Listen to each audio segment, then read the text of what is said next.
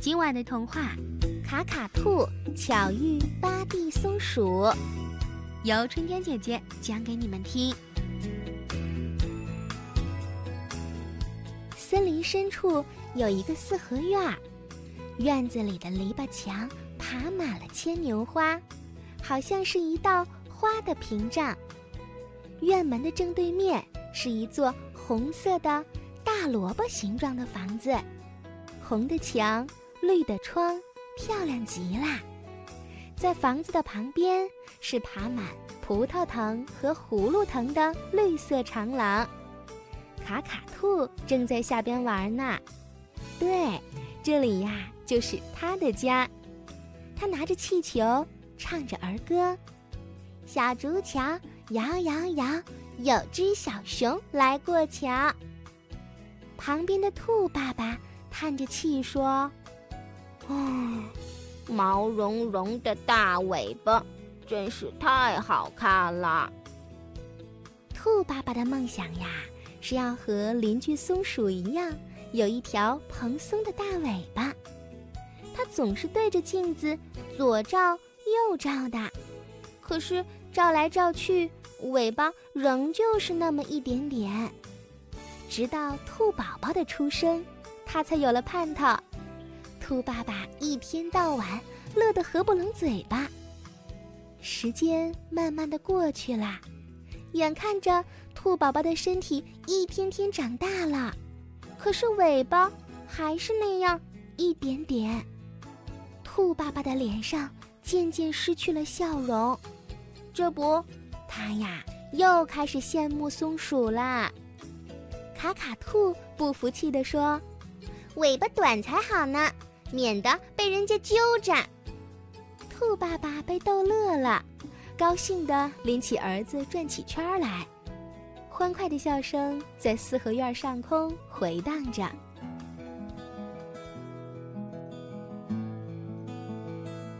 不远的地方，一棵高大粗壮的榕树干上镶嵌着一个大的松塔。奇怪，榕树上怎么会结松塔呢？更离奇的是，松塔上啊还长着黑洞洞的大眼睛。原来是粗心的松鼠爸爸错把家安在这里啦。不过还好，小松鼠巴蒂一点儿也不嫌弃。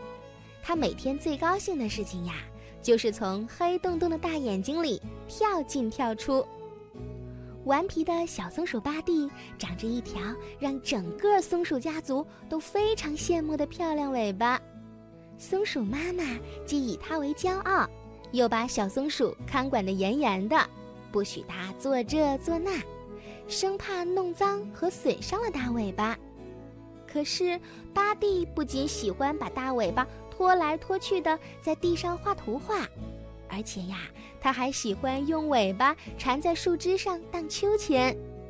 为这呀，他不知道挨过爸爸妈妈多少批评啦。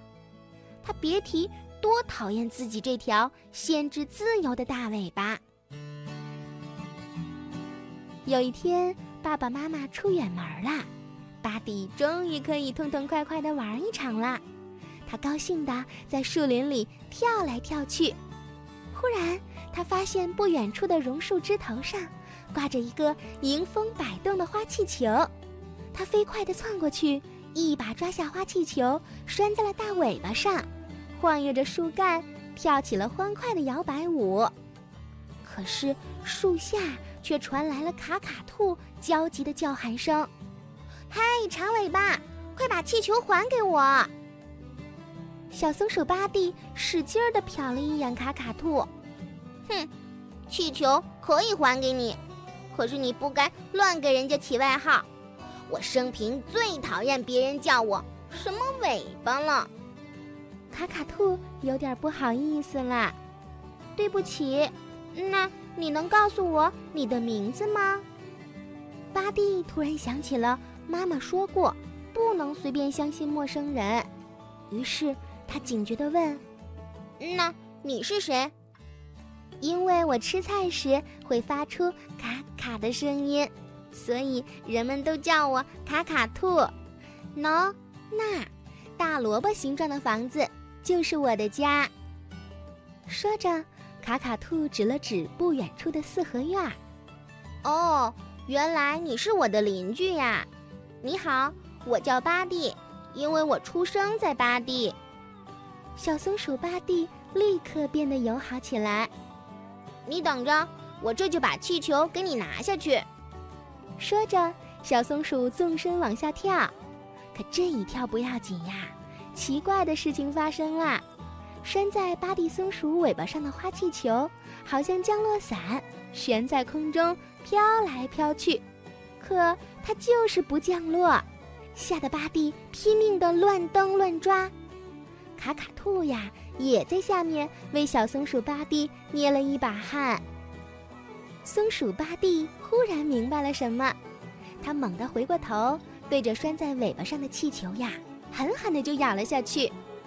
只听“啪”的一声，气球破了，在大尾巴的帮助下，巴蒂松鼠。稳稳当当的落在了地面上，他摸着黏黏的气球，不好意思起来。卡卡兔，对不起哦，以后我再还你一个更漂亮的气球。误会消除了，卡卡兔呀，开始喜欢这个有趣的朋友了。没关系的，我不要气球了，我想让你做我的好朋友，可以吗？从此，他们俩呀成了好朋友，一起踢球、捉迷藏。森林世界里呀，到处都可以听到他们欢快的笑声。